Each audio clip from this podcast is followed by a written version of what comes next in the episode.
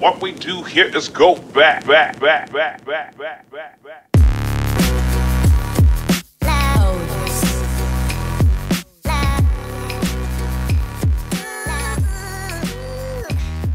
And welcome into episode. Uh, Angelo, is this what? What episode is this? This twenty five. This is 25, also known as Vente Cinco. Episode episode venti cinco of the Two and a Half Marks podcast.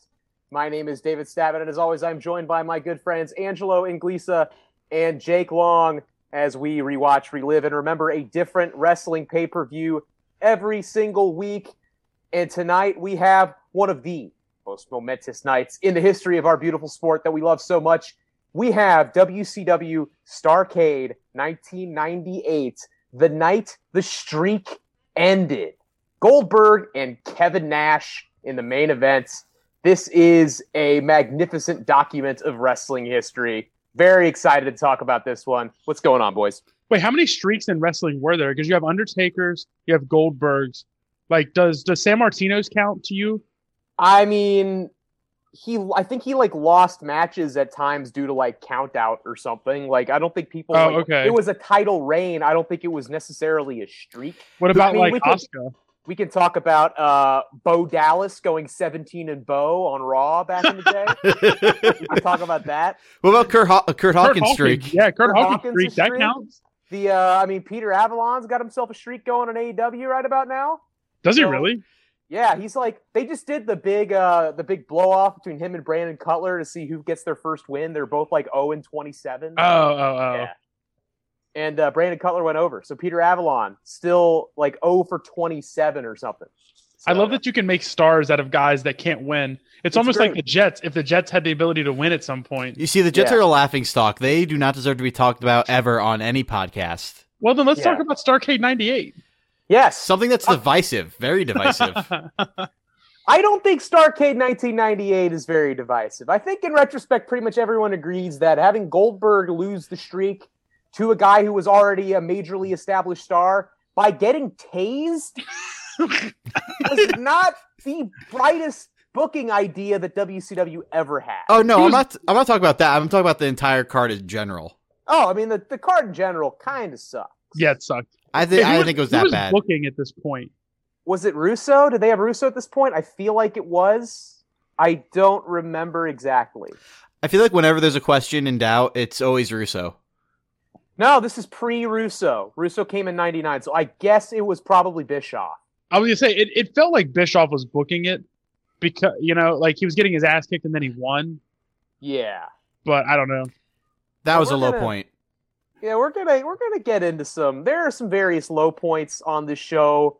There are a few high points on this show. And well, I mean I, it sounds like we're pretty much ready to talk about Starrcade 98. So uh I just want to write my love letter to Juventud Guerrera. Oh, well, we get to do that in a second. so I guess without further ado, let's remember some guys. So it is December 27th, 1998. We have 16,066 people piled in to the MCI Center in Washington, D.C., later known as the Verizon Center, now known as the Capital One Arena. Again, as I mentioned a couple weeks ago, and we did uh, one of the WWE pay per views that was here Survivor Series 09. was it? Yeah, Survivor Series 09.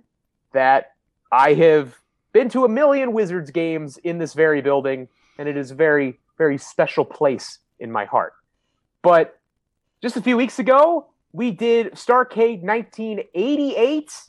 Now we fast forward a decade and do Starrcade 1998, which comes at the end of a very interesting year for WCW. By this point, WCW, WCW, you know, had been dominating the ratings against WWF for a long time, but by this point, WWF had turned the corner. They break the famous 83 week streak in April of 98, and they are starting to do mad business. But at the same time, WCW is still doing pretty well, but starting to fade into second place. They're still buoyed, though, by one big star, major money drawing household name that they have managed to build up and promote from the ground up a guy by the name of Bill Goldberg, who is in the main event tonight, working on a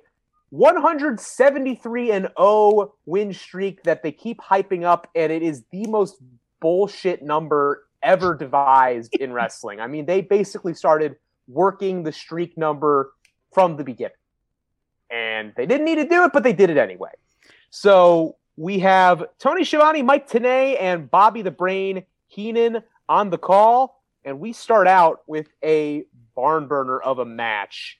It is a three way match for the WCW Cruiserweight Championship. So much talent in this ring for this match. We have Juventud Guerrera representing the Latino World Order, which is something that I genuinely had forgotten existed. We have a young Rey Mysterio Jr. who comes out while stomping on an LWO t shirt.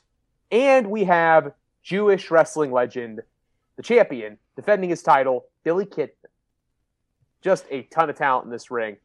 And they do a bunch of cool spots. It's a really fun match to watch. They start out, Juvi is kind of acting obnoxious, so Kidman and Rey decide to join forces and kick his ass early on in this match. The alliance doesn't last super long. Rey accidentally clocks Kidman. They start to fight. Juvi is cheering him on, and then they stop fighting to double clothesline the shit out of Juvi, which was a funny spot at the beginning of the match. And then they go at it. Just a, a fun three way match where they hit a bunch of nice moves. Juvi hits a springboard dive to the outside on both guys. Then he hits a really cool hurricanrana on Rey, who was on Billy Kidman's shoulders. He jumped up into the air, cleared Kidman, and hit the hurricanrana. Uh, Kidman hit a really cool bulldog on Juvi where he bounced off the top rope, and then as he spun around, he kicked Rey in the face, which was really sweet. He goes on goes for a top rope splash on Juvi, gets booted in the face. Rey then comes, hits a split-legged moonsault on Kidman, but Juvi breaks up the pin. A bunch of more moves. Rey hits a hurricanrana on Juvi to the outside. Kidman then goes after Rey, hits a guillotine leg drop for a two count. Then Kidman power bombs the hell out of Juvi for another two count. Rey hits a springboard, uh, hits an Asai moonsault to the outside on everybody, then hits a springboard moonsault on Juvi. Juvi gets up, hits the Juvi driver, which looked like it absolutely killed Rey, but Kidman breaks up the pin. Juvi then springboards Rey up into a top rope hurricanrana on Kidman. Kidman then gets up, hits Juvi with a sit out power bomb for a two count. Heading towards the end of the match, Kidman hits the shooting star press from the top rope to the outside on both guys. It is complete carnage. It looks like Kidman is closing in on the win, but then out comes LWO leader Eddie Guerrero, who walks out to a bunch of mo- uh, bunch of boos from the crowd. He distracts the referee, and then he goes in and attacks Billy Kidman in the ring. But then we get a little weird production mishap. They got all this interference going on. The camera then actually ends up missing the three count as Juvi gets him in a sunset flip, but then Rey runs in, kicks Juvi over, and it allows Kidman to kind of reverse it into a pinfall. He gets the pin in 14 minutes, 55 seconds. The longest match on this show, and Billy Kidman retains the Cruiserweight Championship, not for the only time tonight. Okay, this match made me mad, and it made me mad for one reason. We talked about this last week. David, what happened when Juvi went to WWE? He was riding a lawnmower, I believe. Vince had Vince had Juventud Guerrera and turned him into a racist caricature of, of a Mexican immigrant. Not just Juventud, Super Crazy and Psychosis, Psychosis. also. But they aren't on this card, so I'm gonna be sad about Juvi not getting his fair shake in WWE or F whatever it was at the time. Like, oh my god, he just, you know, I I can't even say I'm super familiar with his work in in Lucha Libre. Like, I just know that I watched him here, and the dude was so cool. You can't tell me that you didn't watch this guy and just go, man, he's cool as The hell, Juvi's awesome, dude. right? He's got a lot of attitude. Like he's got a lot of spunk. Yeah, absolutely. And like, and you could kind of see him competing with like the same guys that Rey did. You know, Rey was like the the peppy underdog or whatever. I can just see Juvi being like, "Fuck you guys," and then beating them. You know what I mean? Yeah. I was. Ah. I- I'll kind of go in the other direction. I, I mean, I think he's got that range. I honestly see him more of as like a heel that sort of like the Miz, who just kind of like wins when he picks his spots.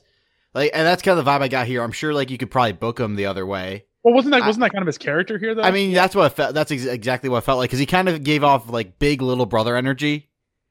Because like Yes, once, once especially especially Yeah, when he was yeah, yeah. around especially when he was around Eddie. Yeah, it was Yes, very yes. intense little brother energy. which is fine too because again, again that build that makes the story make sense.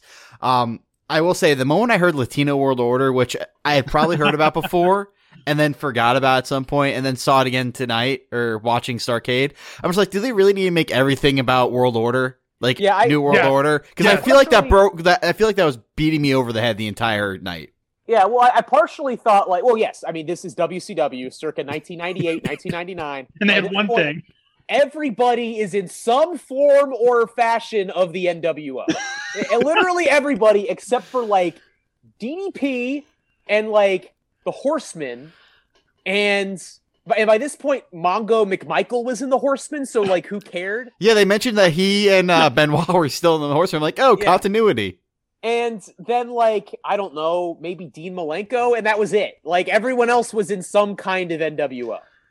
That's I mean that's it. But yeah, it's it's it's that, and also I get like not quite the same, but a little bit of Lucha House Party type vibe. Yeah, it's like, hey, we're gonna put the Mexican guys over here, and they'll just kind of do their little thing over here, and we're just gonna kind of you know you can kind of ignore them if you want. Hey, what stable? Here, here's here's a trivia for you. What stable seceded the LWO? What stable W- succeeded Was it the in NWO? Rascals? No, Was slightly it the different. was it the Filthy Animals? Am It thinking was the it? filthy That's right, it was animals, Filthy Animals. David. All right, always, dude. Do not. I if you're talking late '90s, 2000 WCW, I'm on, bro. This is my wheelhouse. David lives for Buff Bagwell matches from 2001. I love Buff Bagwell. When I saw Ernest the Cat Miller walk onto my uh, computer screen last night, I was I was rolling deep. Okay. Oh my But- gosh. the match. I mean, th- th- but it, you know, all all other considerations aside, the match was cool. Uh, there was like a brutal Frankensteiner onto the outside. I forget who did it. Uh, I think it might have been like Juvi onto Rey or something like that, and it looked like they were going to die. Uh, it- this is just what happens when you've got three guys who are awesome. You give them 15 minutes and you tell them, uh, just go get your shit in. Yeah, And just go just- just go have a cool match. Yeah. Is there? Uh, I do have a question though, and this is kind of like something I noticed throughout all of wrestling. Is there anything more, I guess, frustrating be- than being like labeled as a cruiserweight? Because I always feel like that just like puts a damper on every match that like you put them in. back then, I don't think it, it carried the same connotations like in WCW that it does now. Yeah, I mean, in, in terms of like the WCW cruiserweights always got a ton of time and got to go out and have cool matches and have like Yes. like they always had a segment of time that was reserved to them. It was the cruiserweight time and they got to do cool stuff and you got to see cool wrestling that you didn't get to see in WWF. Whereas today, I mean, did you guys even know that 205 Live still actually exists? I it did, still but- exists. I mean, not even I watched that shit. like, I know I it mean, exists really because I like uh Crud, who's the cruiserweight champion right now? Because I think he's really cool. I just forget his name. oh, um, Legado uh, de- del Fantasma. uh, yeah, uh, used to be King Cuerno. I don't remember his name, and uh, I don't remember his name. But that's a, but that's the whole thing. Like I, I watched his match against uh, Swerve Scott at Takeover 30, and I thought, damn, that was a great match. It was a phenomenal match. But again, because they're labeled as cruiserweights, one, they don't get consistent time on like regular TV. They have to live on 205 Live, which I'm not sure how many people watch. It might be 10 people. And they never feel important, which is very frustrating for me. And again, I think my preconceived notion of cruiserweights affected how I felt about this match. 'cause That was a fine match, but I just kind of, I didn't, wasn't as invested as it seems like you two were. And that kind of like frustrates me a little bit. well, no, that's actually going to piggyback off of what I'm of what I was going to kind of talk about after the next match was that it felt super weird with how much time this group got. yeah. But Like it same, just didn't feel right. I I enjoyed it because I Yeah. like these guys, but it didn't feel right.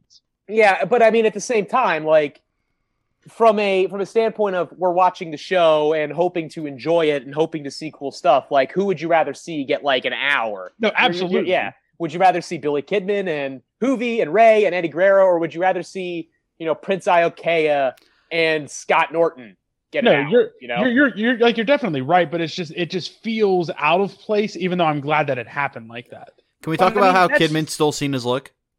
Or Cena stole John Kidman's look? Cena stole Kidman's Billy look. Kidman's look. Billy, Billy Kidman, Kidman. invented wrestling in jorts, and they should never have let anyone steal that from him. I John just hope- Cena should still be coming out in cool ass throwback J's. I just hope Cena got the okay from Kidman.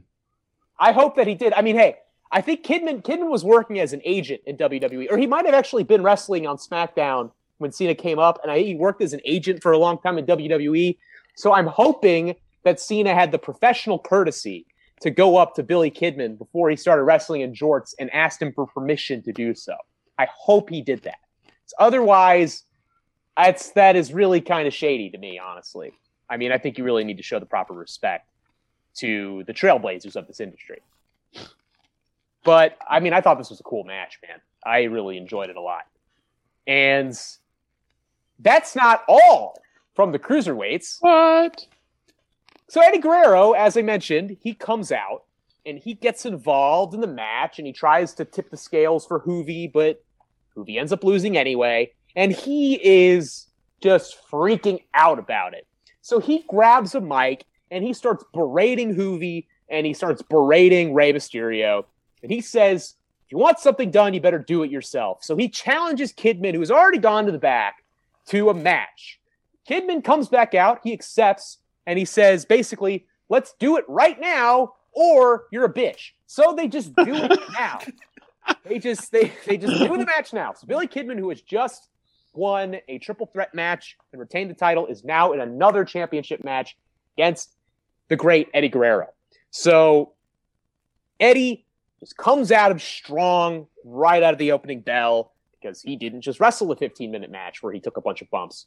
He stomps him down and he's getting help from the outside from Juvi, but Rey is outside as well. He kind of takes the role of uh, Kidman's cornerman in this match.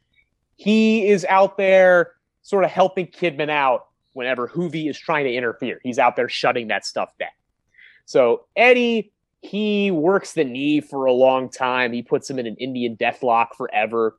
Kidman fires back. It's a big comeback. He hits a bulldog. He hits the 10 punches in the corner, puts Eddie into a sleeper hold that Eddie's able to drop it into a stone cold stunner, which of course they don't call it that because Stone Cold is killing them in the ratings at this point for WWF. Eddie, while the ref is turned around, Eddie takes off one of his steel toed boots that he wore out to the ring because he's wrestling in street clothes. He smashes Kidman in the head with a steel toed boot, but when the ref turns back around, Kidman kicks out. Eddie hits a brain buster. He goes up to put the match away with the frog splash, but Kidman gets up, superplexes him for a two count. Billy then reverses the, a power bomb into a face buster. He hits a slingshot guillotine leg drop for a two count. Coming towards the end of this match, he, uh, we get a bunch of interference, this kind of wild stuff. Some somebody comes out to help Eddie that they don't really ever clearly show, but another person gets involved. Really bad camera work. Couldn't really tell who it was. Um, but Rey comes in. He helps out Kidman. Eddie gets crotched on the top rope. Billy Kidman then hits the shooting star press and pins Eddie Guerrero. So once again, Billy Kidman retains the cruiserweight title in 10 minutes and 49 seconds. First match was better. Neither match the fans were like super into, but the finish of the second match, Kidman winning again, got a pretty big pop. Put I Billy Kidman over, baby. Make Pushing Billy Kidman a star. Well, I mean, people for I mean, like, don't forget that like there did seem to be a time in like 98, 99 where WCW kind of toyed with the idea of like really pushing Kidman. Like, remember he did the angle with Hollywood Hogan where he like he like got a really kind of shitty win over Hogan, but then they never actually put him over and had Hogan like just job him out and make him look like a loser. But like they kind of played for a little bit and like really putting him over as a big star and then never actually did it because that would require like maybe taking some of the shine off of like Hogan and Nash and Hall and giving it to somebody new and God forbid. God forbid we ever do that. So I don't know.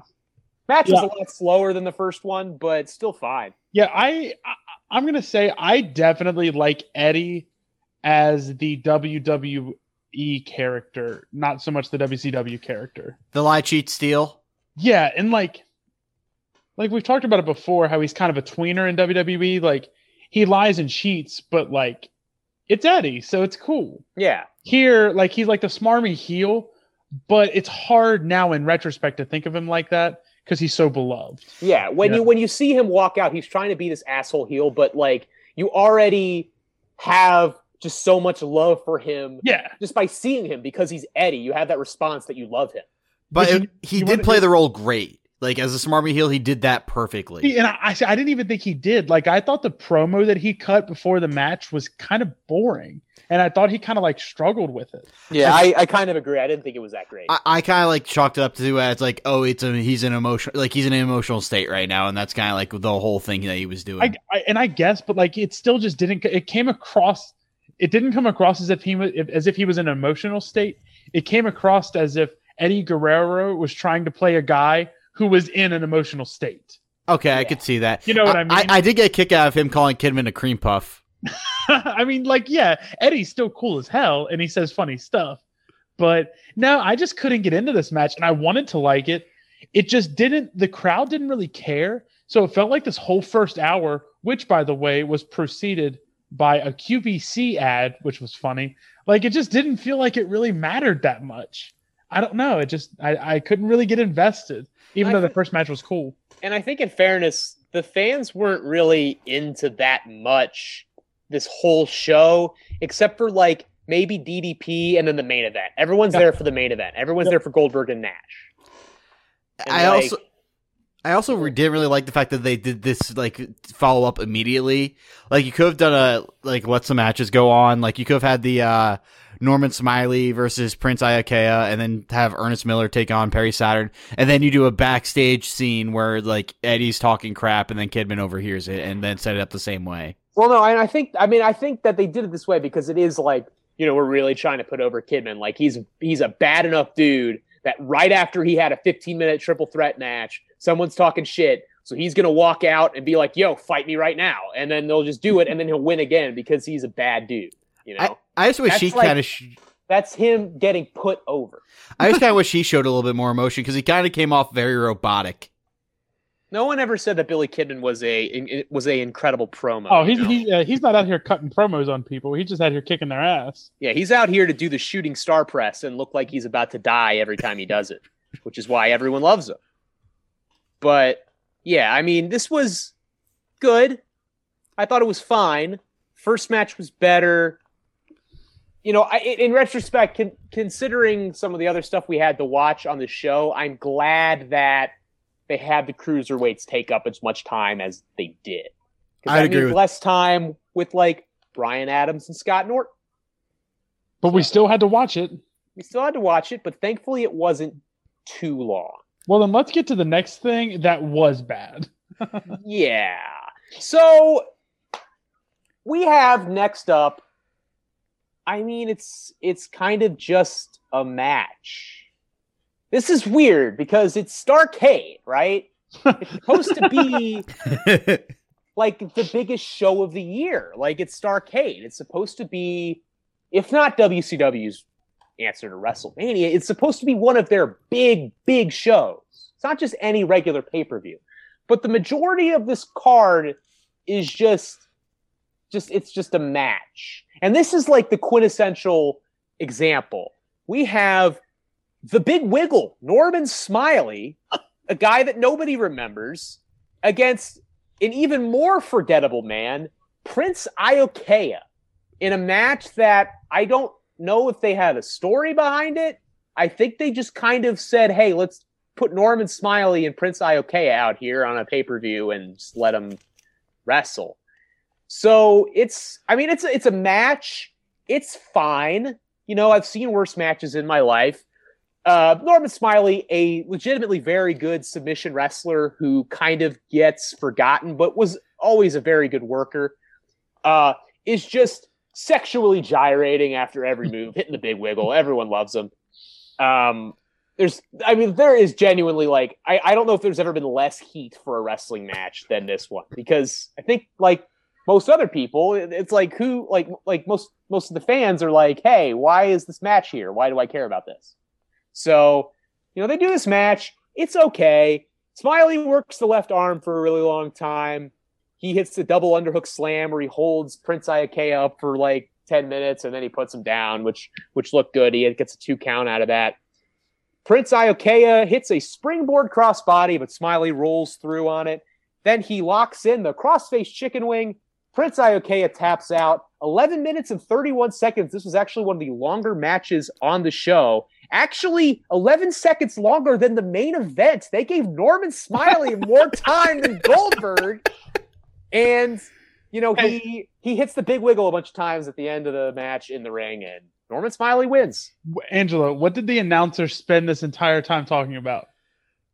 Uh, Not, I, I wasn't really listening. Anything, literally anything that was not Norman Smiley or uh, Prince Iaukea. Like they just talked about everything else. It was wild.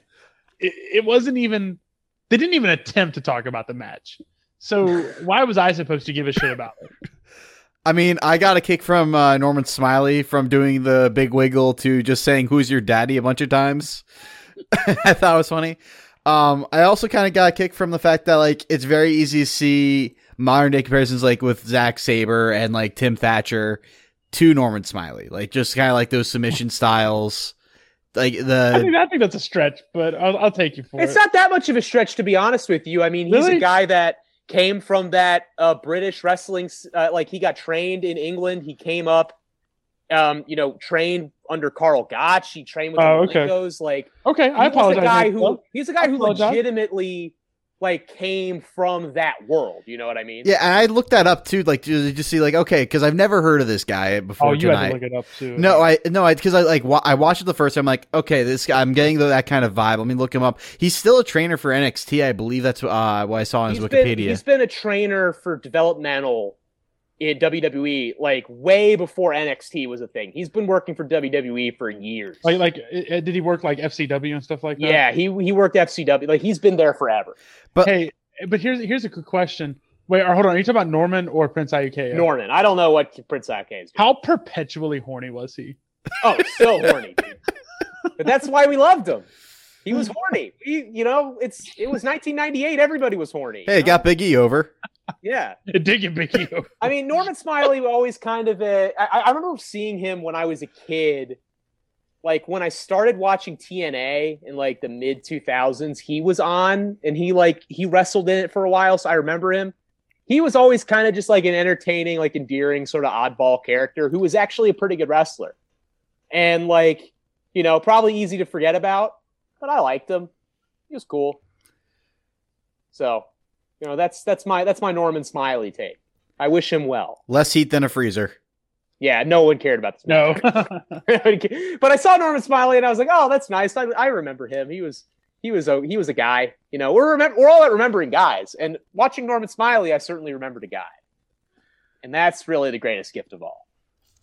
So we move from Norman Smiley and Prince Iaukea remembering some guys to remembering some more guys in this next match. But real quick, we have Scott Hall, who we will see again later in the show in the main event. He comes out to a big pop. He's wearing an Outsiders t-shirt, his old tag team with Kevin Nash. Maybe a little little foreshadowing there, perhaps.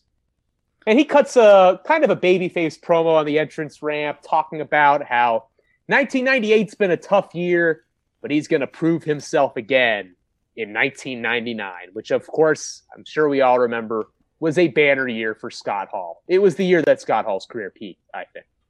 But it was he did the uh, the two sweet thing with the crowd, which was nice to remember that that was a thing all the way back then. So next matchup, we have Ernest the Cat Miller. Oh, Jesus, here we go. We're talking about remembering guys from WCW. Ernest the Cat Miller. He is next up in action. He comes out with uh, just a a walking stereotype in Sonny Onoo. Terrible gimmick. Comes out to a sick guitar riff. He's wearing a leopard print robe. He looks like a killer. He cuts a heel promo about how fans should appreciate him more, and he's gonna whoop some ass. The man whose ass he's about to whoop is Perry Saturn, real life, just scary ass dude who is kind of coming out looking like sort of a diet version of Big Papa Pump Scott Steiner. I described Perry Saturn as looking like what non wrestling fans think rest- all wrestlers look like. Yes. He is a sight to behold on this night in 1998. Uh, Cat has the mic. He says, I'll give you five seconds to leave. And if I turn around and you're not here, I'm going to whip your ass. So Perry Saturn just cold cocks him and just beats him down. Um, you know, Saturn, who legitimately was a very, very good worker, a very good technical wrestler, does a lot of mat stuff. He had some great suplexes. Um, Cat does some karate shit for, on him for a little bit, but then Saturn hits a big back suplex, hits a power slam for a two count. He hits a swinging neck breaker, uh, goes for a double axe handle off the top, but then eats a thrust kick out of the air from Ernest the Cat Miller. Cat hits another one. He tells Sonny Onoo, "Come get in this ring, big dog." Sonny Onoo runs in. He tries to kick Perry as Cat is holding his arms back, but Perry gets out of the way. So Sonny accidentally kicks Ernest the Cat Miller instead, accidentally. Miller gets pissed. He boots Sonny out of the ring, turns around. Perry Saturn picks him up. Death Valley driver. One, two, three. Perry Saturn wins in seven minutes and seven seconds. This was a match, ladies and gentlemen. Another one with no heat. Yeah, absolutely. I will say though, I did like I was disappointed with Ernest the Cat Miller because one, we didn't get the good theme, and no, two, we did not. This was not the good Ernest the Cat Miller theme that they ended up reusing for Brodus Clay like 15 years later in. WWE. and then like I, I don't know, I wasn't a fan of his in-ring work. The promo was fine, but like we did get the good theme. I was legitimately like surprised by Perry Saturn because he's someone I had again I've never heard of.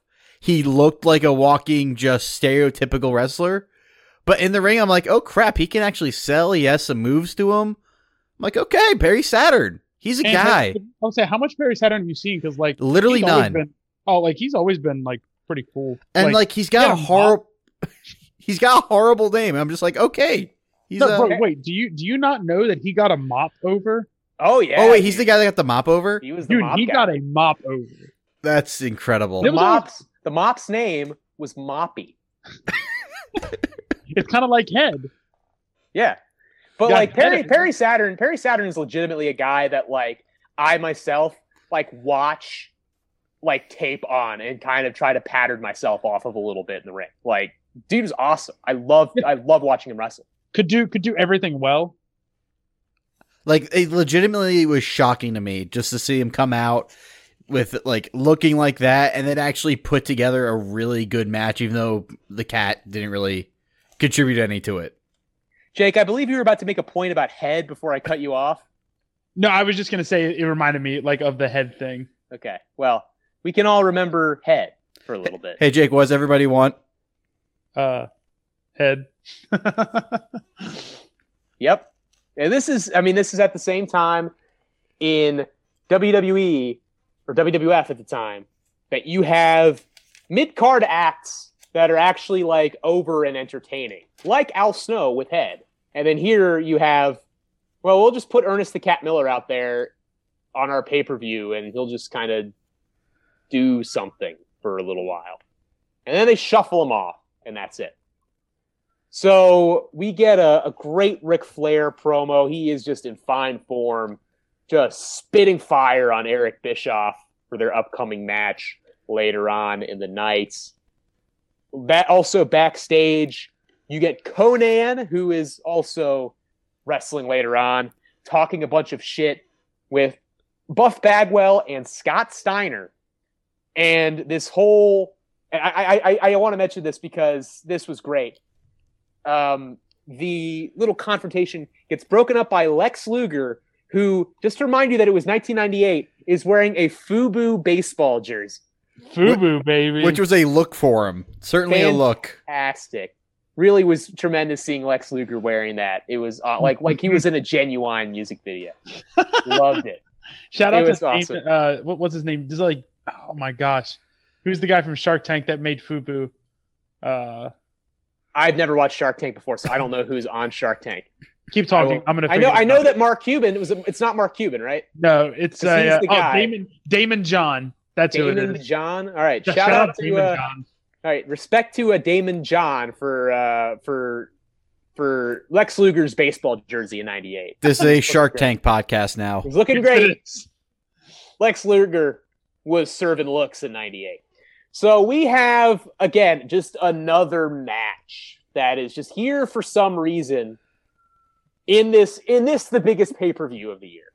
So we have a tag team match on one side representing NWO Hollywood, aka NWO Black and White, which at this point was the heel faction of NWO. We could kind of get into this a little more later when we talk about Nash and Goldberg, because that's where it's a little more important. But we have from NWO Black and White, Brian Adams, formerly known as Crush in WWF, and a big old boy we've talked about before on this podcast, absolute unit, former IWGP heavyweight champion, Scott Norton. The absolute size of this man, Huge, massive. absolute unit.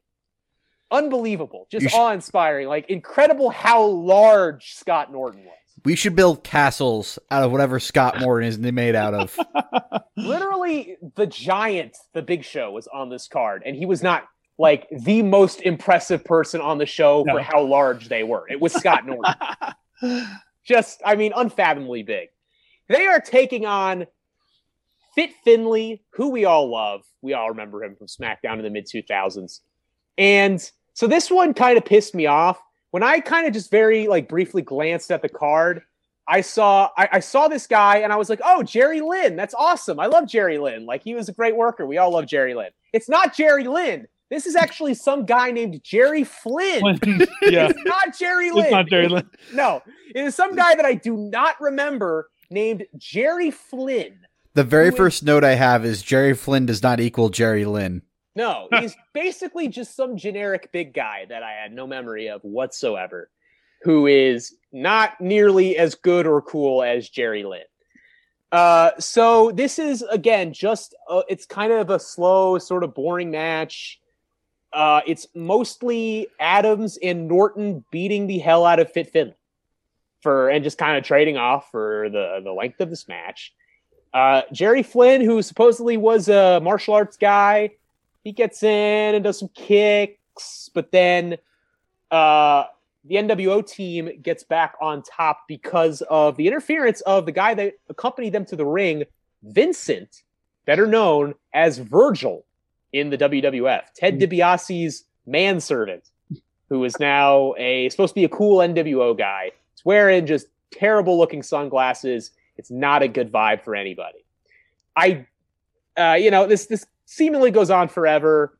Uh, Jerry Flynn comes in, he hits a bunch of kicks, but then Scott Norton just power bombs the hell out of him and pins him. Eight minutes and 56 seconds. The NWO team of Scott Norton and Brian Adams wins the match. Really boring. This happened. Yeah, that was a, that was a match, wasn't it? I did enjoy this match just for the sole reason of how loudly Scott Norton was calling spots in this match. Oh, I didn't hear it. Oh, I loved it. That's He one of my favorite things happened, too. Scott Norton was basically yelling out his spots in this match. I thought it was great. That's uh, listen, guys calling out spots is one of my favorite things because like I love like the inner workings of wrestling. So when you hear a guy like like I got one of my favorite ones is like you can hear Cena like clear as day be like Irish whip the bulldog and then like they do it. I think it was like against Sheamus or something. Oh my gosh. Um, I will say there was one quote I heard. It was like, I enjoy watching Norton wrestle. He's like a big dump truck. Same Bobby the Brain Heenan. Same. He is like a big dumb. I mean, that's what he is like. Can you imagine what Scott Norton bench pressed? A lot. I mean, oh my god, All, uh, actually, you know what? All he bench pressed all. He best of all of it. he had the sliders turned all the way up. Hey, I, but okay, we can talk about how good Scott Norton was and all that, but how much freaking mileage did WCW get out of that NWO theme song? Oh my gosh. They just played that shit good. for everybody, didn't they? Yeah, they played it for everybody. It's a good theme, but I mean, oh my is, god. like they played it for everyone. Can, yeah. we, can we talk about like because I know I'm not sure if it was this part or later on, but like they showed the Bischoff thing, like the Bischoff angle and like the backstory of him joining NWO Hollywood. Uh, is he biting on Vince or did Vince bite off Bischoff? Because they just feel like the same character. I mean, I think there's a. I think I think Vince is kind of just a, a sui generis guy, you know. Yes, Like Vince is just being Vince, you know. And Yeah. Eric Bischoff is just kind of trying to be an obnoxious heel, which he's good at. So I mean, he's Bischoff. We hate him. Yeah, But like I hate Bischoff for different reasons than I hate Vince. Do Yeah. you know what I mean? Yeah. Like like I can talk as much shit as I want on Vince, but like it's Vince McMahon. Like he's done a like he, he did a lot for wrestling, but like Eric Bischoff, I don't know. I feel like I, I actually I, I think I know what it is. Vince, I don't feel like he wants to be a star. He did it because he knew it was good business. I feel like Bischoff wanted to be a star. I agree with you completely. ooh, that's He- I actually think, said perfectly. I think You know that's a what I very mean? good assessment. Yeah. That's, and, and I think that's kind of why I like I hate Vince because he's a good heel. I hate Bischoff because he's a whiny little I don't know, like Runt. whatever. Yeah. Yeah, I, I completely agree with you. But I mean, we, we're we're gonna get a lot of we're gonna get a very hefty serving of Bischoff in a few. Oh minutes. Jesus. Wait, hold on. Do you are we done with this match? Not unless you have something to say about it. Well, I was just gonna ask if you were gonna talk about the Bischoff promo next. Um, I was going to mention it. I wasn't Okay. gonna like go super in depth on it or anything, but I was just gonna to it, say that I was just gonna say this was the first time that I noticed that it was short-haired Bischoff, which is undoubtedly cursed. yes, very inferior version of Bischoff. I Uh, would and they- agree. And they also made a Clinton reference in the promo. That's all. Well, it was 1998, man. exactly. You had to. He was the current president. You were legally a- obligated. It's a current reference, man. But one one last little you know piece of trivia about Scott Norton that I think is fun.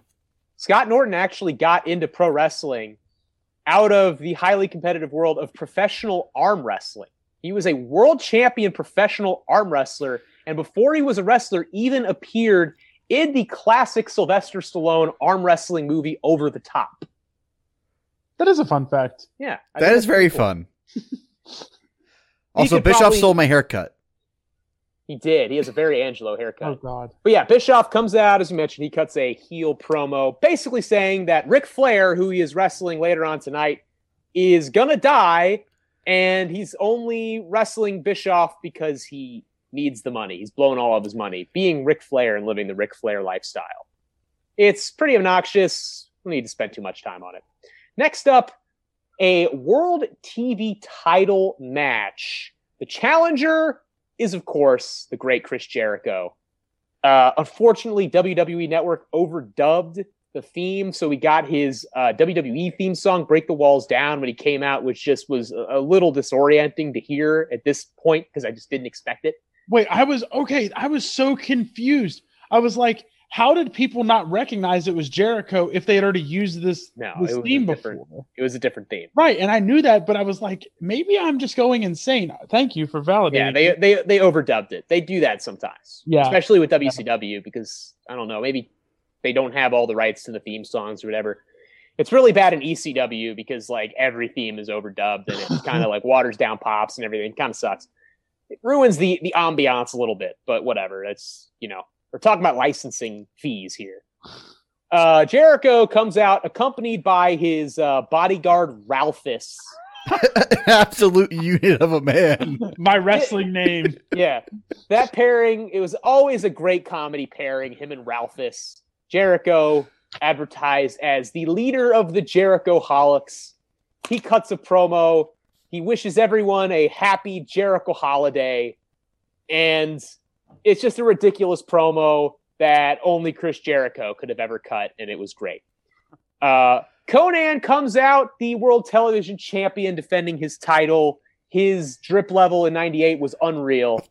Um, member of the NWO Wolf Pack, which was the babyface Wolf, uh, the babyface NWO faction, they had an awesome theme song, and they were very over at this point in time. Konnan, who just looks great. I mean, the guy looks like a freaking star. Uh, starts out hot. He close, uh, clotheslines Chris over the top rope, but then he tries to go after him, eats some guardrail, and then Chris takes over for a while. Um, he's wearing him down, but then Konnan comes back, hits a big lariat, hits an Alabama slam for a two count. Jericho comes back, hits the Lionsault for a two count, tries to go for a springboard dive to the outside, but he misses and eats the steel steps.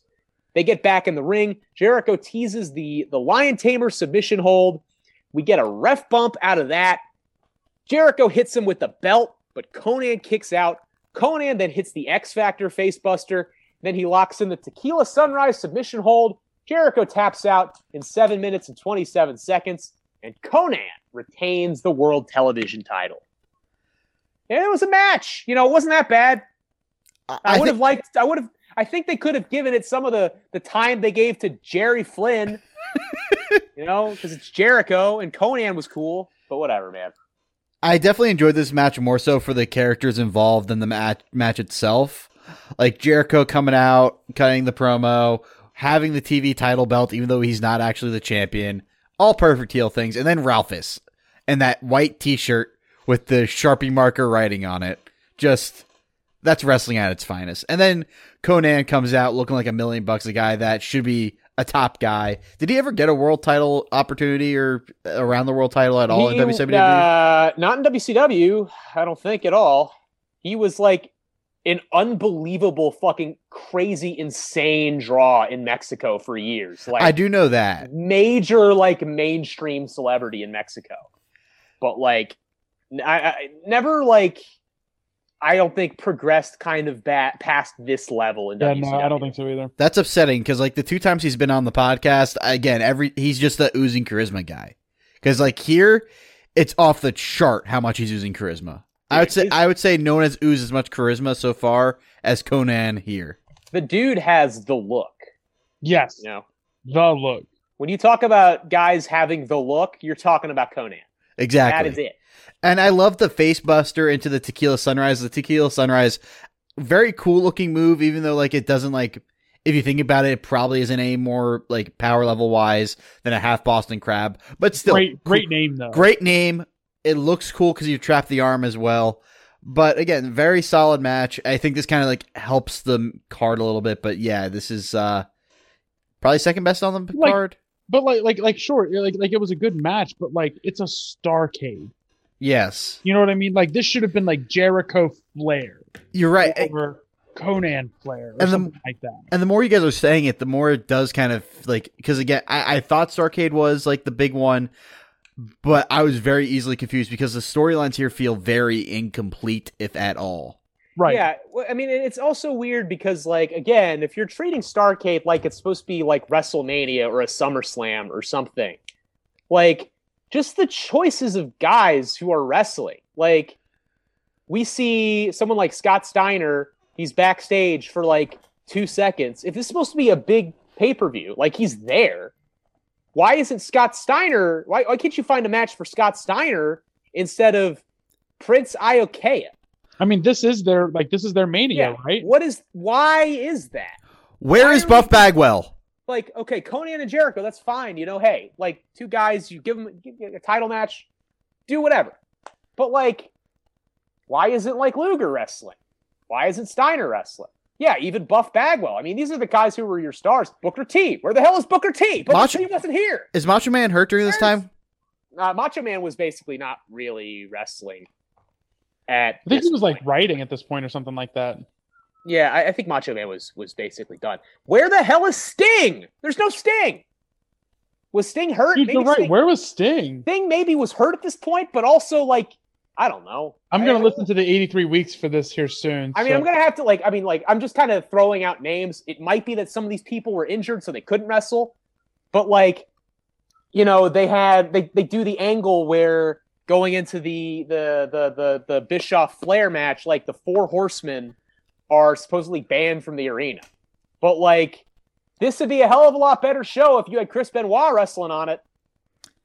I think I would, I think I would take Mongo at this point. Damn, you just named a ton of guys who weren't like I didn't I didn't even think about that honestly. yeah, No Arn. yeah. They don't have Arn, and Arn Arn wasn't I know he's probably like Arn was basically done wrestling by this point. Maybe I think it was around. I think like by this point he was pretty much done wrestling. But still, like, come on, dude. Like, they this is supposed to be your WrestleMania or whatever, and you are not sending your best. You're supposed to send your best, WCW. but don't worry, you have all of the NWOs. God, Oh yeah, you got all those. where's Yuji Nagata at? Where's Yuji? I want a Yuji Nagata match. Bullshit. Terrible book. so, next up, we've been talking about this match a little bit. It is Eric Bischoff and Ric Flair. Long build up to this one. Basically, for years and years, for whatever reason, Eric Bischoff just kind of didn't like Ric Flair and sort of on TV always kind of did whatever he could to sort of humiliate him a little bit. I never really understood why this was, but they kind of book, booked Ric Flair like trash for years. And he was always fine because he's Ric Flair. But like really, I mean like like look at some of the stuff they had him do Ooh. in the like the late 90s, 2000, 2001. It was pretty bad. Like the guy, it's Ric freaking Flair. But okay, so it's Ric Flair taking on Eric Bischoff, who of course is not a wrestler. Eric Bischoff comes out billed as Easy E Eric Bischoff, which made me just laugh my ass off when the when the ring announcer said that. Flair comes out, he gets a big reaction because as we all know, DC is Flair country. So Flair basically just beats the hell out of him for a long time because he's a wrestler and Eric Bischoff is not a wrestler. He beats him down, he fish hooks him, he chops him, he knee drops him in the head. Then Ric starts arguing with the ref, and Eric Bischoff takes the opportunity to come in and get some offense. He drops him with a kick because, of course, Eric Bischoff was like a karate guy or whatever. I think he actually like legitimately kind of did karate. So whenever he would wrestle, he would do a bunch of kicks and like pretend he was Jackie Chan. So and everyone have to sell his kicks like he's actually gonna hurt you with his kicks. but Eric drops him with a kick and he kicks him some more. He bangs Flair's head off the guardrail. And of course, it's Ric Flair on a pay per view, so he juices and he starts bleeding everywhere. So you got Ric Flair bleeding for Eric Bischoff. Uh, but then Flair comes back. He hits Eric Bischoff in the nuts several times right in front of the referee. But because it's Ric Flair, he's allowed to punch people in the nuts and it's okay. He's the only guy who's ever been able to have nut shots legal just for him in wrestling history. And I really respect that. He rips Bischoff's shirt off and starts chopping the bare chest, which the fans love. Put his shirt back on, please.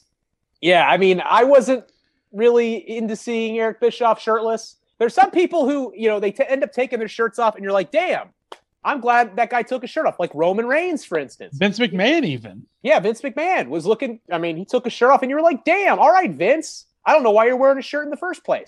Eric Bischoff, we could have missed it. You know, we could have avoided it. But so yeah, we end up getting a ref bump. Flair just takes a big swing and boots Bischoff in the nutsack again. Hits a couple suplexes. He locks in the figure four. Bischoff is tapping out, but the ref is dead. Who runs down but Curt Hennig? Best known, of course, as the father of Curtis Axel and nothing else. Curt Hennig runs down, the former Mr. Perfect. He hands him a foreign object, which I couldn't really make out exactly what it was. It was some metal thing. Eric grabs the foreign object. He uses it to knock Flair cold. And the referee wakes up just in time to count the one, two, three. And Eric Bischoff pins Ric Flair in seven minutes and eight seconds in, I believe, the shortest match on this card. Actually, no. The Perry Saturn Ernest Miller match was one second uh, shorter than this match. So This about a tie for shortest match. This wasn't even a fun squash. Like it was a squash match for almost the whole thing with Flair just beating the shit out of him for the most part. And but it wasn't even like a fun one. Yeah, it was weird. like I just kind of almost you know when when you when you do stuff like this, like the idea is like, oh, well, you get the babyface wrestler in there to beat down the annoying manager Yeah. or authority figure or whoever that everyone hates. He's finally going to get his hands on him and beat him down. But at this point, it's like I don't really care enough about Bischoff to really get into mm, like, oh Right. yeah, Ric Flair's finally kicking his ass. Like, you know, like I don't care, just whatever, dude. This is this sucks. I don't know. I wasn't into it that much. I yeah, I did not care at all because uh, uh, it, it it's a feels like a absolute waste of Flair. And Flair after Flair cuts that great great promo early on that makes me want to fight for Flair. And this is how this match goes. It's just awful. Yep. Yep. Well, I mean, hey, you're putting Eric Bischoff You got to put Bischoff Over- over. you're putting Bischoff over Flair. It could, you know, it could be worse. You could be putting the title on Vince Russo or David Arquette. They would listen. No company would ever. Probably not, but I don't know. Sometimes, sometimes you wonder about this company. But they never did that, and that's why I'm watching WCW on my TV Monday Nitro every single Monday night, watching all my favorite stars on TNT, and I'm having a great time. But oh man.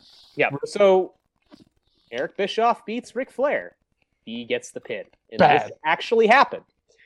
So our uh, co-main event of the evening, we have a one-on-one match between the Giants, better known, of course, as the Big Show, who I think is basically now appearing every single week on the Two and a Half Marks podcast. I mean, every single week we're getting some iteration of Big Show.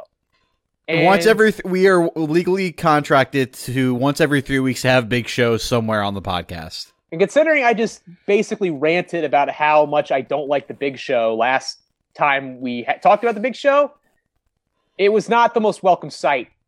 But this is the Giant, who is a different guy. He's got long hair. He's a lot tanner. He's wearing the Andre the Giant like single strap uh, singlets. It's a whole different look. Objectively a high power level though. Yes, I mean this is this is the version of Big Show who appeared, of course, in The Waterboy as Captain Insano. this is Captain Insano right here. Big, uh, the Giant is wrestling, of course, one of the great baby faces of WCW, Diamond Dallas Page, who has this entrance that lasts forever, where he's running through the crowd and jumping around with all the fans. Everyone loves him. DDP, who is one of my all-time favorites. He early on in this match, you know, he is massively outsized in this match, but he's winning early on with speed and technique. He smashes him over the head with a trash can at one point, but then the giant whips him into the steel steps. He tosses him back in the ring. DDP comes out of this selling his knee, and the giant just works on the knee for a long time. Uh, he puts Page in a bear hug. Uh, DDP fights back and gets out of it, but DDP or a giant hits a power slam, goes for the pin. Referee gets the two, but Giant pulls him up and decides, I want to beat him up some more. So he puts him in another bear hug for a while. He's in a bear hug. DDP fights out of it by biting him in the face. But then Big Show or the Giant, I keep calling him Big Show. This is it's always tough for me when it's the Giant because I try to I, I- I want to say his actual name in the match, but it's the Big Show. Big Show ends up hitting a big choke slam backbreaker. DDP ends up hitting the Diamond Dream DDT, goes for the pin. This is getting to the finish of the match. This is kind of stupid. I actually really this is like one of the worst ref bumps in history. Uh, so DDP hits the Diamond Dream DDT. He goes for the pin. Giant shoves him off of him as he kicks out. DDP kind of glancingly lands on the ref's like right shoulder, and the referee like sells like he's been knocked out cold. so he's lying there face down in the middle of the ring. And so who runs out but fellow NWO black and white member because everyone was in some form or fashion of the NWO? Bret Hart is here. Bret the Hitman Hart, he runs out. He's got a chair. He takes a big swing at DDP, but he misses. He accidentally whams the giant in the head with the with the chair. DDP ends up punching hard in the nuts. It sends him on his way. DDP now is the advantage. He goes up to the top rope, hits two top rope clotheslines, goes up for a third. Giant catches him for the choke slam, hoists him up to hit the top rope choke slam. But as he goes to bring him down, DDP spins around, reverses it into a top rope diamond cutter, and pins him to win 12 minutes and 45 seconds. An incredibly boring match that was rescued by a dope finish. The diamond cutter. This was a very, very good diamond cutter. It was like one good spot, but like that's it. Yeah, maybe rescuing was a strong term, but it like it gave you something good at least in it. So like like instead of dying by burning to death, you die from smoke inhalation first. Yes. Okay. Yeah. It's like yeah, it's it's like when you're in a plane that is crashing, but like you die before the plane crashes because you or like you're not conscious for the plane crashing because like you're knocked unconscious by the cabin depressurizing. Oh yeah, fair enough. That's fair what it is. Okay. Uh, how much did uh, how much mileage did WCW get out of that goddamn NWO theme again? A lot. I love Yes. how I love how Undisputed Era just got like a total blatant ripoff of the NWO theme song, but it's actually way better, and I can I actually don't get annoyed when I hear it seven times an episode of NXT. You know what I actually think of every time I hear the NWO theme? That time that the NWO came out at WrestleMania to help Sting. I was literally Oh going to say that. I was, I was literally like, time that they showed up to help Sting because that didn't make any goddamn sense. when, when you- Nostalgia. when you started that sentence, I was thinking in my head, he's going to say when they came out to help Sting. because I think about that, dude. I think about that once a week. Like, bro, how stupid was it whenever Vince McMahon booked a WCW WWE match in twenty, like what, fifteen? 2015, yeah. Jesus Christ, my man! The Like, Monday Night Wars were never over, Jake. Let it go. they dude. never ended for Vince.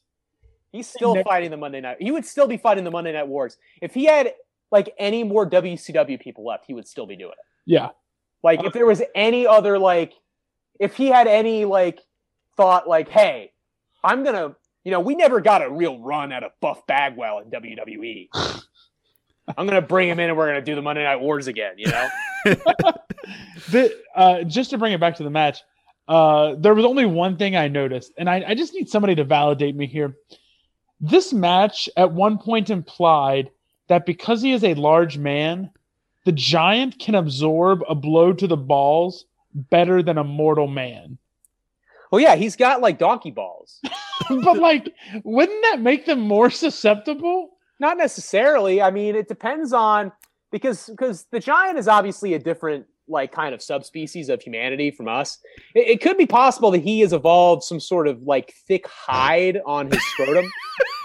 But like, he, DDP hit him in the nuts, and like the announcers were like, "Oh, look at him just shaking that off," and I was like, "You don't just shake that shit. Like, you gotta go lay down Hey, hey, hey, Jake, why don't you go just punch a bull in the testicles and then come back and tell us how that worked out? I'm not saying I've ever punched a bull in the testicles. I'm just saying like I've seen animals also hit their nuts on.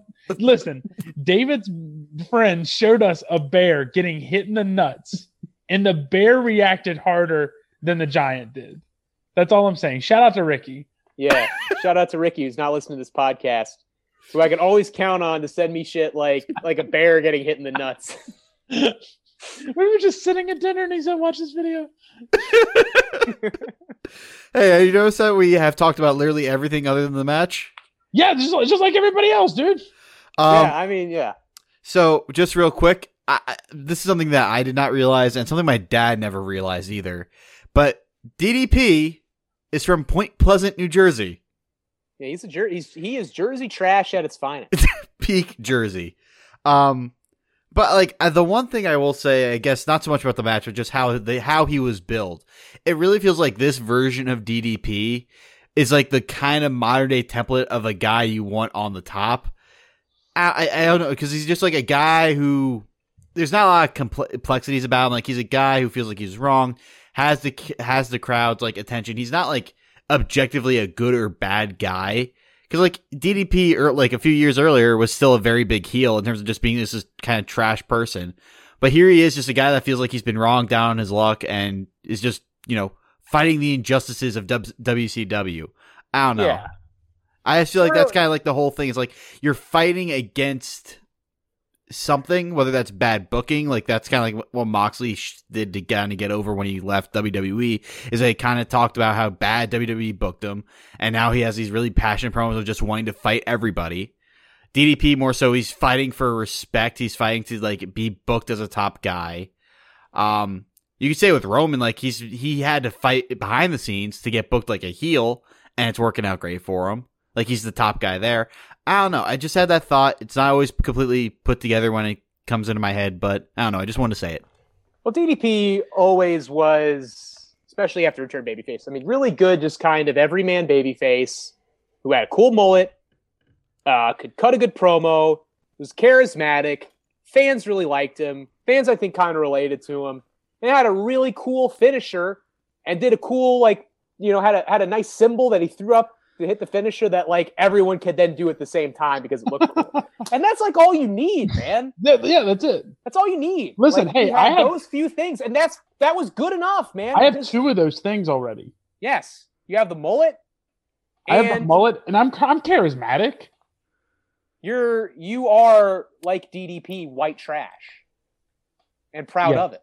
So, like that. I mean, but like DDP, like it doesn't always have to be super complicated. You know what I mean? Like, And that's what doesn't need to be a ton WWE. of there doesn't need to be a ton of mythology about it. He's just like a guy who's kind of a cool everyman that people relate to. He cuts a good promo. He's got a cool finisher. Like, okay, man, put him on there. And that's what Question WWE has like taught us to like. That's not all they have to have. It's like you gotta have all these requisites. You have No, to have like, all these just- things. You can like just get over. Yeah, Yeah, Zack Ryder.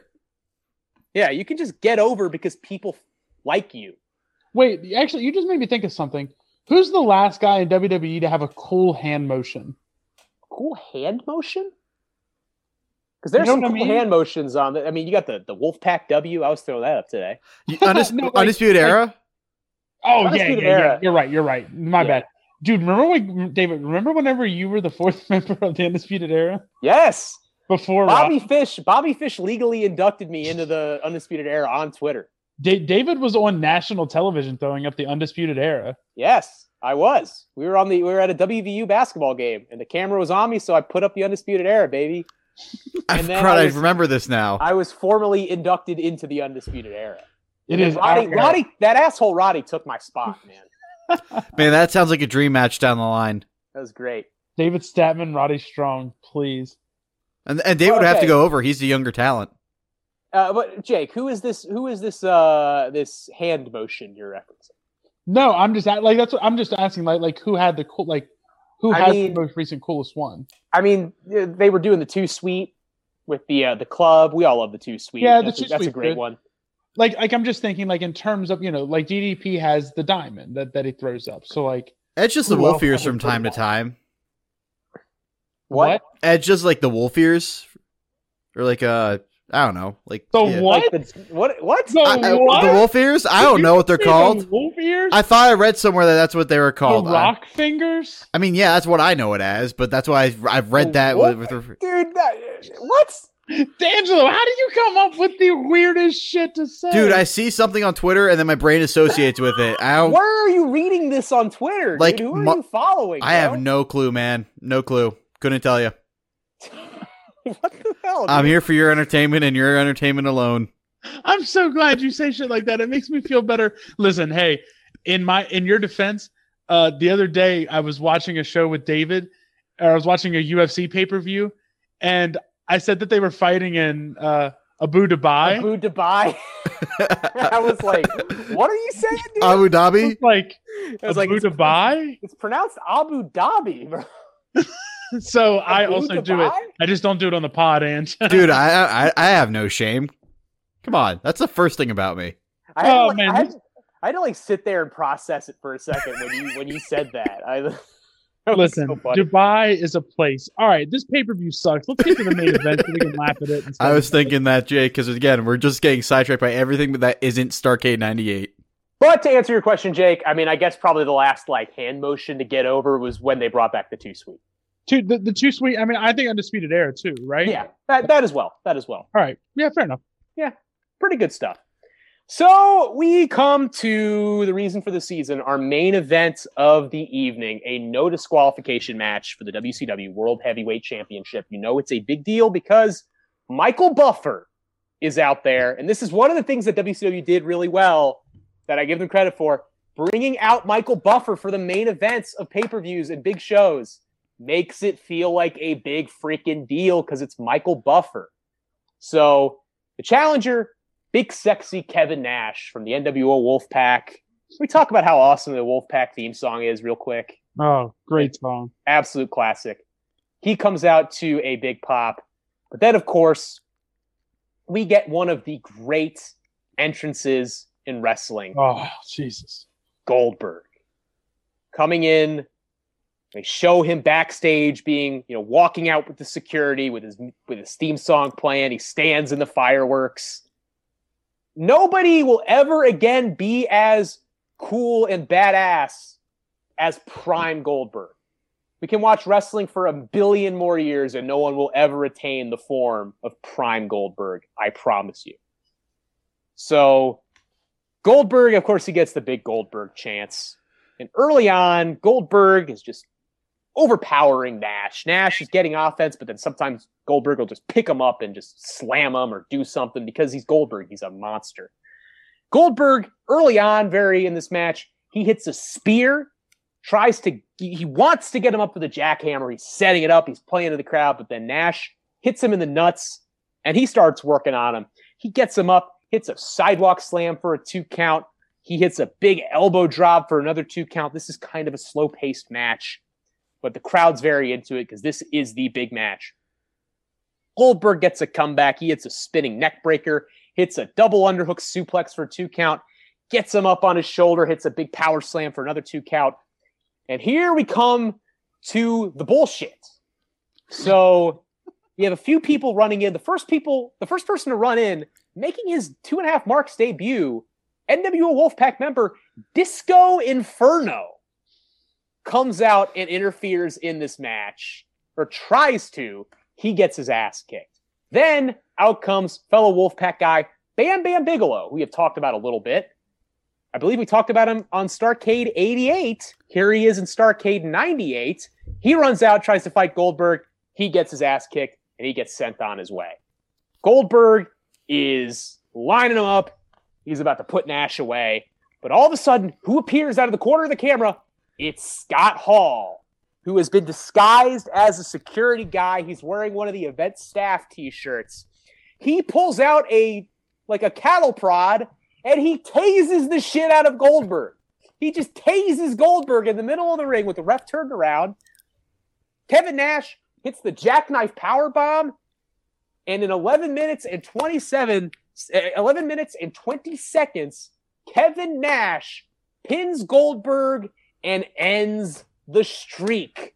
A momentous occurrence in pro wrestling history. The streak is over. Kevin Nash is the champion. Now, both of you guys have ideas of the storyline and They how this goes. Goldberg. He tased him. That son of a bitch tased him. However, that spot, the taste spot, was so goddamn cool in a What? vacuum. Was it? What? I loved it. No, I was a sucker for it. It was incredible.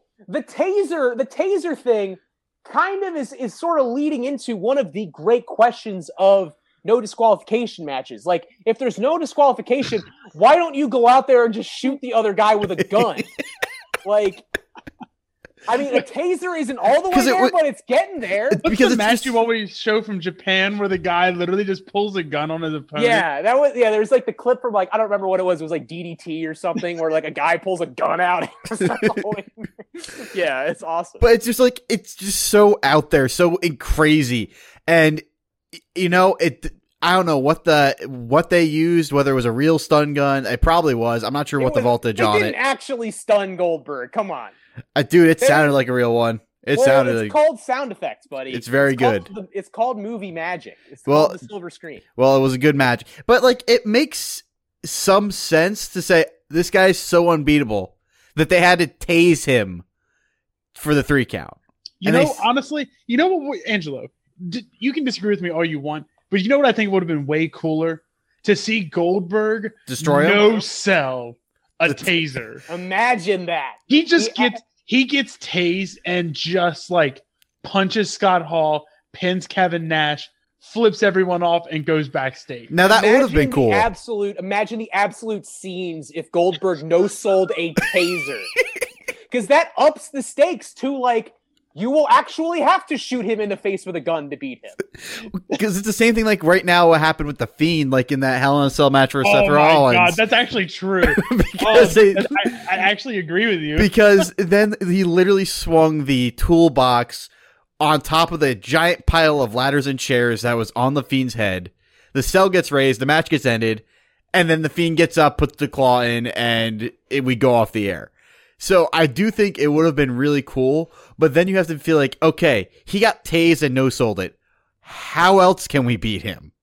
Well, but also like in in this situation that I just described, at least then Goldberg still wins the match. Yes. In the situation Yes. you're talking about, they just came up with this stupid ass no like non finish that nobody asked for. Well, but here's the thing: it's much worse in retrospect, knowing where things went, than That's- maybe it yes. was even at the time. Now, I have always been of the belief that they should have beat Goldberg's streak at Halloween Havoc 1998 against DDP, DDP. the best match of Goldberg's career, one of my favorite matches of all time. DDP wins that match.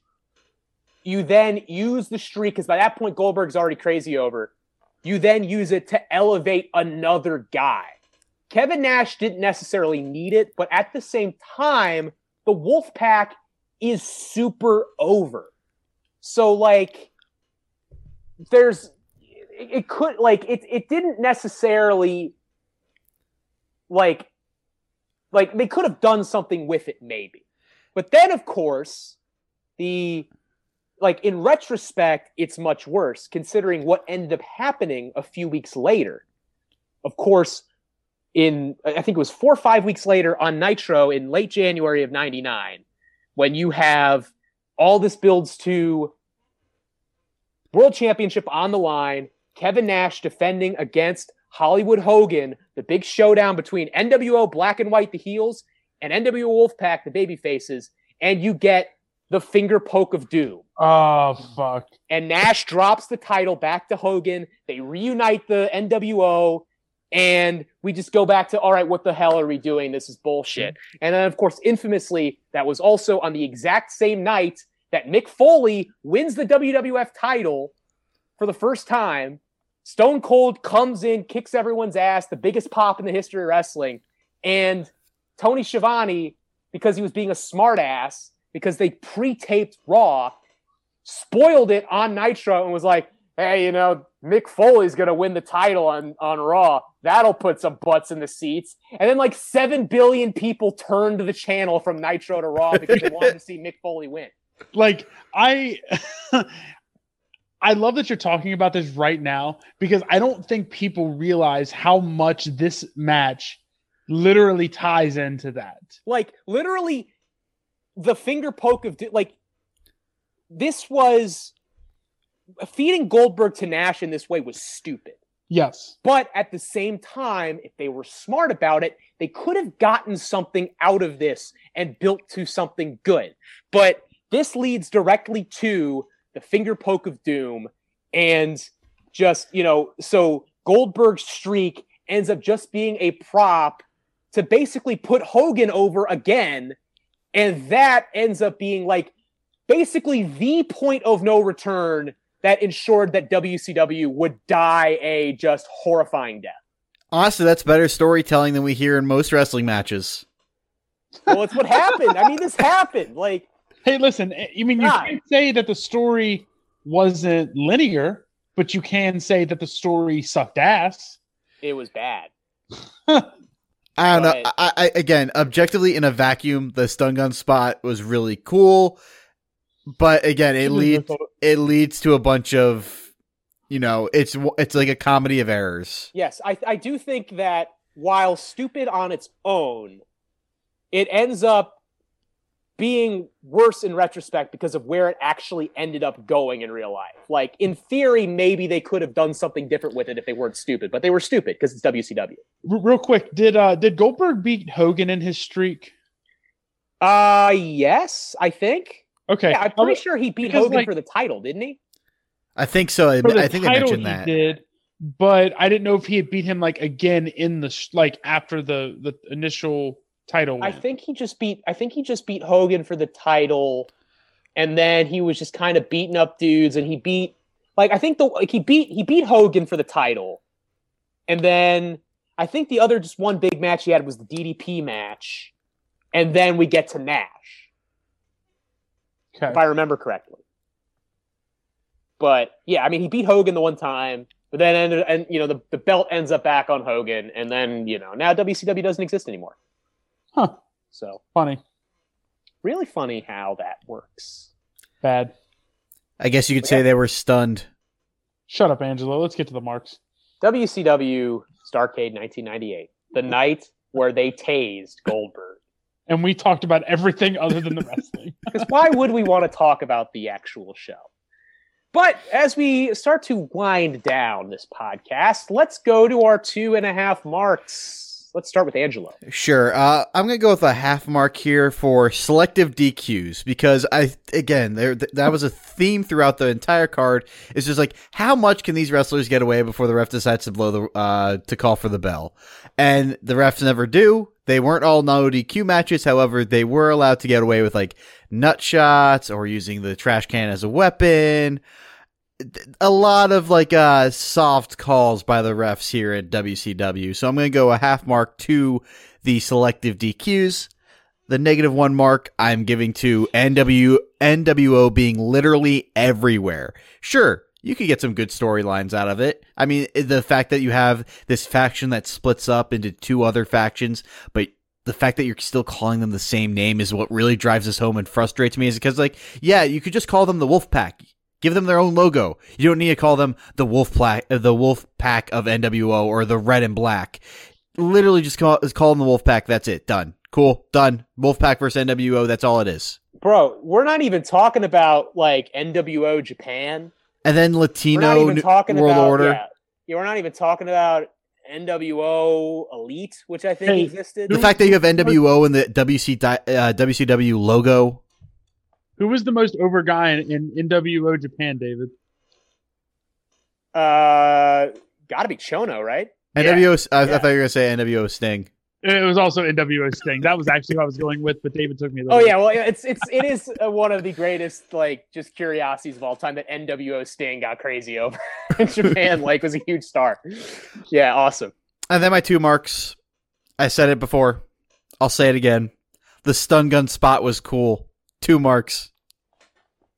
Wow, that's a that is a choice, Angelo. I'm gonna fo- listen. Let me follow him up. Please Yeah, do. go I it, want it. it, Bring go it. So Go for it. All right. So my first is a negative half mark to indoor pyro before like 2015 because it always left the arena looking smoky as hell and like cheap. It I, I know that it wasn't like the cameras or anything, but it made it look cheap. Counterpoint. Would you want them to do the Goldberg entrance without him standing in the fireworks? No, but give us some like the fire like the, the sparks weren't what did it. It was the fireworks afterwards that that made it real smoky. You know what i mean? And like it, it was fine like whenever wrestlemania would do it before the show because it would be gone after that first match. But like this was the main event and you had to look through a haze to watch half of it. So wasn't a big fan of that uh, I'm going to give a negative one mark to that stupid ass finish, Angelo. Shut up. It was bad. It was bad. I don't even have anything else to say. Negative one mark to the stun gun spot, but a full two marks to the Goldberg entrance. Nothing makes him feel more badass. Like, listen, I will watch a thousand Tetsuya Naito matches, but nothing feels more badass than when my man wears a three piece suit to the ring and takes 20 minutes to unbutton it one button at a time. like, and, and that's what I love about Goldberg. Like, they don't just show him leaving the room, walking 10 steps, and then cut to him outside. My man, they they followed him through the entire arena. They were like, let's just follow him the whole 200 yards till he walks out, and it'll be awesome. And it was. And it makes me think of the 2016 Survivor 16 Survivor Series. I think so. Yeah, With Brock. yeah, Yeah. One of the most badass entrances of all time. Just they bang on the door. It's old Goldberg, but he still looks like he could just rip your head off. So two marks of the Goldberg entrance.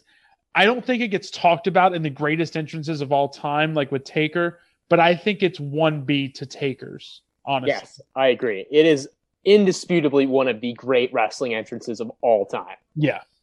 There's just an epicness about it that just hypes it up so much. Just He has a sec- of the match. like like he's such a huge badass, but he has a security detail. Like I don't know why, but that just makes sense. The security detail's not there to protect him from you. It's to protect you. yeah, exactly, exactly. All right, so here's my two and a half marks. First off, I'm going to give a half mark to my guy, Ernest the Cat Miller, baby. I always enjoy seeing him because he, to me, is like the quintessential like mid card WCW guy who was just some guy, but he's always out there and he's doing something. And in retrospect, you don't remember a single thing that he ever actually did, but you remember that he existed. And he has one of my favorite wrestling like origin stories of like how he got into wrestling.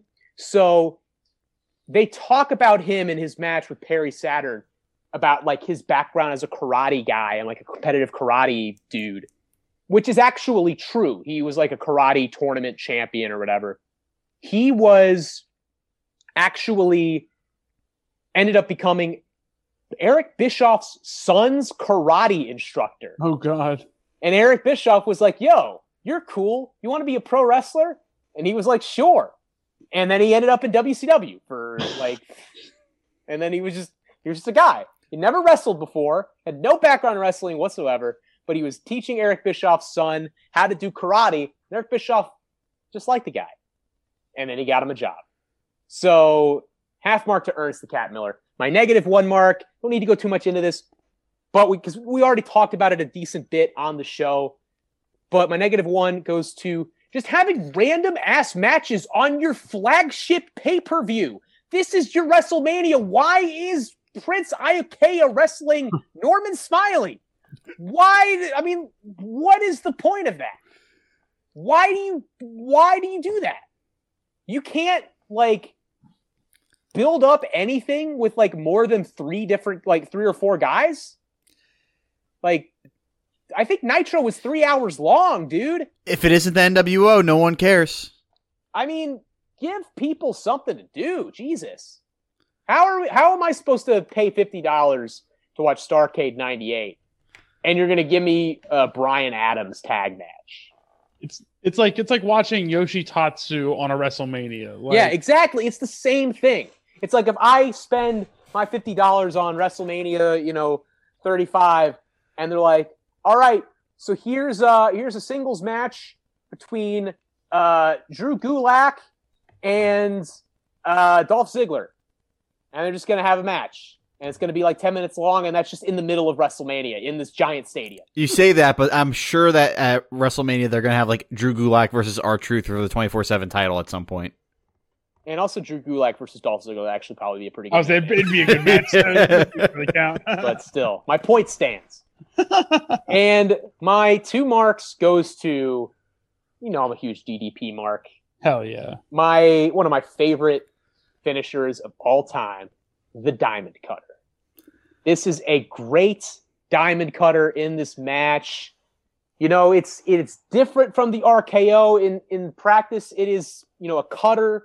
They're the same move, but you know in, practice it's a different move. I mean, Randy doesn't really like you know DDP kind of grabbed him in the face lock, face lock and did the turn, whereas Randy kind of just jumps up and gets him.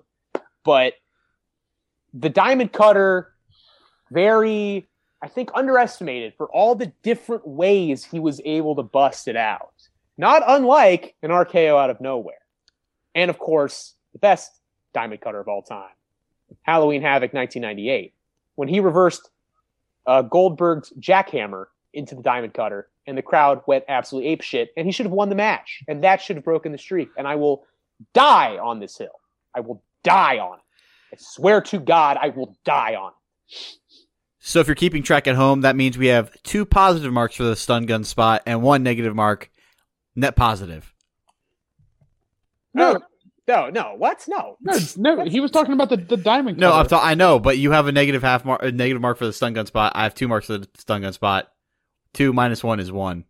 switch my switch my my one and my two. Negative two zero. Okay. Shut up, Ange. I'll allow it. I will allow it. The motion carries. Okay, so that will wrap up our coverage of WCW Starrcade 1998, and that will bring us to our last order of business, where we hit the randomizer. We find out what we're going to be watching next week here on the pod. As I pull this up, what do you guys want to see? hmm. I kind of want. I said it last week. I want some NXT, but I think I might be okay with anything, just like anything really random or out there. Yeah, I want something kind of random, like like an in your house or something like that. Maybe not in your house. Well, as it turns out, we are going back to the late 2000s in WWE. And I believe, was this our first ever Royal Rumble? Yes, it is. Oh Royal, fuck! Royal Rumble 2008. Hold on, hold on, hold on. Is that the Cena one? It's the one where Cena came back at Madison Square Garden. Yes. went Oh, oh my god. a a truly classic Royal Rumble moment, Cena's return at Royal Rumble 08 at Madison Square Garden. So this is I mean this this should be a pretty good one honestly. I mean I I do at least have very positive memories of this Royal Rumble. I definitely do.